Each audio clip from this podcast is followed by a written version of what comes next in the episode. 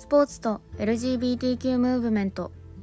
いつもコラムをご覧いただきありがとうございます。SCP ジャパンの野口です。先日の一部の自民党議員による LGBTQ 当事者への差別的な発言が波紋を呼んでいます。LGBTQ 当事者支援を行っている団体からはすぐに抗議文が発表されました。SCP ジャパンがコンソーシアムメンバーとして参加しているプライドハウス東京も発表しています。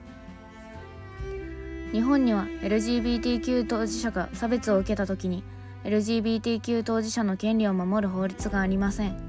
EU 加盟国オーストラリア米国州によるでは LGBTQ 当事者を差別から守る法律が定められており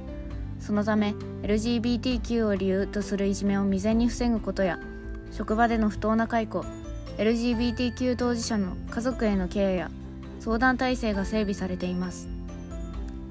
実はこの法案東京2020オリンピック・パラリンピック競技大会開催前に承認されることが目指されています。と国際オリンピック委員会 IOC が定めるオリンピック憲章に性別性的指向による差別を禁ずると明確に言及されているためオリンピック・パラリンピック競技大会を開催する日本は LGBTQ 当事者への差別を許してはなりません。グローバルという大きな外圧が日本の政治にかかるこのタイミングを逃さず大きな変革を起こそうとしています。この法案を推進するにあたっては LGBT 法連合とヒューマン・ライツ・ウォッチが連携しているのですがアスリート・アライという LGBTQ インクルーシブなスポーツ環境の整備とアスリートの力を活用して LGBTQ インプルーシブな社会づくりを推進している団体も関わっています。先のプライドハウス東京の抗議文もアスリート新井との共同抗議文です。アスリート新井が参画しているので世界中の力のあるアスリートたちが日本の法案成立に対して声を上げてくれています。こちらはスポーツ界の女性の権利のために活動してきた有名なテニスプレーヤーの